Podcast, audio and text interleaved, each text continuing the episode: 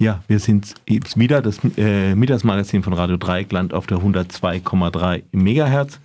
Und äh, Michael, der vorhin schon berichtet hat, will jetzt auch noch was über einen Prozess sagen, wo, bei dem er gestern war. Es ging um die letzte Generation, um ein Urteil gegen einen, äh, ja, jemanden von der letzten Generation, wenn man das so sagen darf. Ja, vielleicht erinnern sich noch die einen oder anderen. Die letzte Generation ist ja auch in Freiburg aufgetreten und da läuft jetzt praktisch eine richtige Prozesswelle gegen, glaube ich, 15 Teilnehmer einer Blockade auf der Lessingstraße auf der Höhe der Kronenbrücke.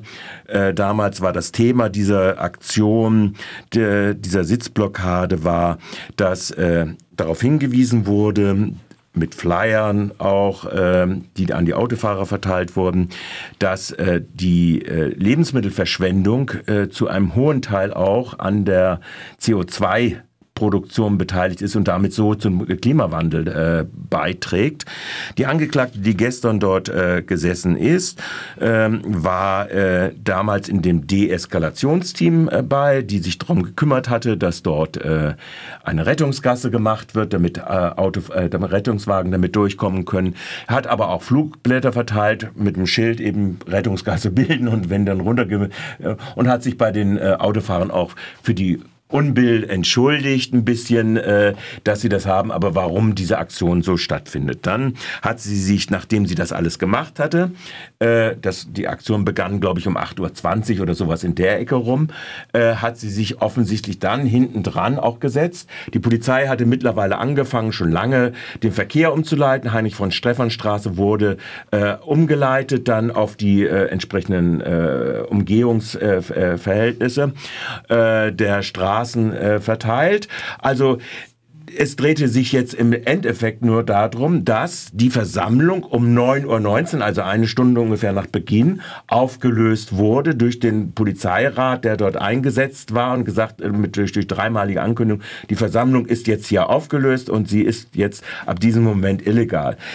Eigentlich sollte man ja denken, dass in solch einem Zusammenhang, wenn hier angeklagt wird, und zwar war es nur eine einzige Anzeige, das muss man mal dazu sagen, einer in den Akten geführten Doktoren, äh, die 30 Patienten, glaube ich, oder 30 Minuten lang ihre Patienten äh, nach hinten schieben musste oder beziehungsweise nicht mehr behandeln konnte. Äh, diese eine, eine Anzeige hat dazu für, geführt, dass dieses Verfahren eingeleitet worden ist nach Paragraph 240 Nötigung. Das ist ja immer diese Gewalt und da gibt es ja schon ein Urteil mhm. des Bundesverfassungsgerichts vor langer äh, Zeit äh, im Zusammenhang mit den Blockaden im Zusammenhang mit der Friedensbewegung, wo die zweite Reihe Theorie dann bestätigt wurde, die die Strafrechtsprechung da entwickelt hatte und wo gesagt hat, es darf in der Verwerflichkeitsprüfung muss aber geprüft werden, steht das Zweck dieser Aktion und äh, diese Dings in einem angemessenen Verhältnis. Nun könnte man eigentlich sagen, hallo, eine Stunde lang haben die dort äh, gewartet. Sie behaupten, das sei Rückstau gewesen bis zur Berliner Allee. Dazu kann ich sagen, hallo, das ist in Freiburg. Ich fahre da täglich, jeden Tag äh, in Richtung Radio. Da findet jede Woche mindestens ein bis zweimal ein Rückstau bis zur Berliner Allee statt. Also ein ganz normaler Vorgang. Ähm, äh, man kann also das auf der einen Seite fragen, man kann sich aber auch fragen, hallo, wenn das schon so ist, äh, dass diese Versammlung erst erst um 919, also die Versammlungsgrund, äh, Artikel 8 Grundgesetz ja gilt, in der Abwägung schon, und selbst die Polizei davon ausgeht, warum gehen wir eigentlich dann immer noch von einem Nötigungstatbestand aus, nämlich die zweite Reihe wurde genötigt, äh, dass sie in ihrer Willensfreiheit genötigt. Hat genötigt, ne? Ja, oder, ja. Also, das war so die Frage. Es sind dann mehrere auch so Sachverhaltsfragen, die mich dann auch wahnsinnig irritiert haben da drinnen. Da verliest auf einmal der Richter irgendetwas aus einem Polizei Polizeibericht, wo ein Kriminalkommissar etwas äh, zusammengefasst hat über die Person der Angeklagten. Dann taucht da etwas auf, was im krassen Gegensatz zum Strafregisterauszug steht. Sie sei irgendwie in einem Verfahren mal bei Landfriedensbruch aufgetaucht gewesen. Also, äh, also sowas findet vor dem Publikum eines vollbesetzten Saal 9 im Amtsgericht statt. Der Richter hat sich nicht eingelassen auf die Frage der Verwerflichkeitsprüfung, obwohl 45 Stunden im Stau Freiburg feststeht durch die jüngsten Intrix-Untersuchungen für 22. Er hat sich nicht darauf eingelassen, dass die Sozialadäquanz von Verkehrsraumnutzungen, siehe, in dem gleichen Jahr haben ja stattgefunden relativ starke Behinderungen der Ringstraßen Freiburgs. Jeden Samstag hat er stattgefunden Mehrere Stunden lang sind dort die Ringstraßen blockiert gewesen, weil die Versammlungsbehörde den Corona äh, und Verschwörungsgläubigen ja ausgiebige Kundgebung darauf erlaubt hat.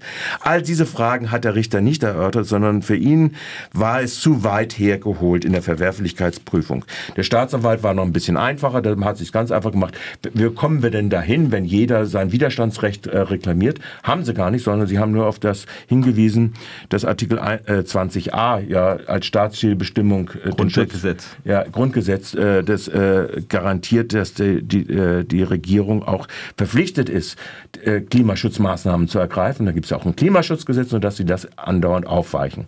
Und somit eine Gefährdungssituation ja auch so selbst schafft für alle, auch die, die im Stau stecken, jetzt mal so, so betrachtet. Abgesehen davon, wenn im Stau steht, äh, ja meistens die Motoren abgestellt sind. Aber mhm. gut, lassen wir das alles mal dahin. Das wollte sich der äh, Staatsanwalt und äh, der Richter nicht drauf einlassen und haben dann, weil die Beteiligte oder die Angeklagte erklärt hat, sie halte das für eine legitime Maßnahme, haben ihr nochmal fünf Tagessätze draufgehauen. Von 25 wurde dann der Strafbefehl auf 30 erhöht. Ich denke, das Verfahren wird weitergehen vom Landgericht. Wir werden sehen, wie dann die Rechtsbewertung äh, und der Sachverhaltsbewertung stattfindet. Das war ein reines Aktenverfahren und gestützt auf die Erklärung der, äh, der Angeklagten selbst. Ja, äh, ich denke, wir werden dann weiter darüber berichten. Es gibt ja eh so ein bisschen gibt Kesseltreiben gegen die, ja. gegen die letzte Generation, kann man das so sehen. Ja, was da sich die Generalstaatsanwaltschaft in München geleistet hat, ist ja sicherlich ein Kapitel für sich. Also das ist ja rechtsgeschichtlich epochal, ja. Also gut, gut das Meine nächste Meinung. Mal. Ja. Tschüss. Tschüss. Danke.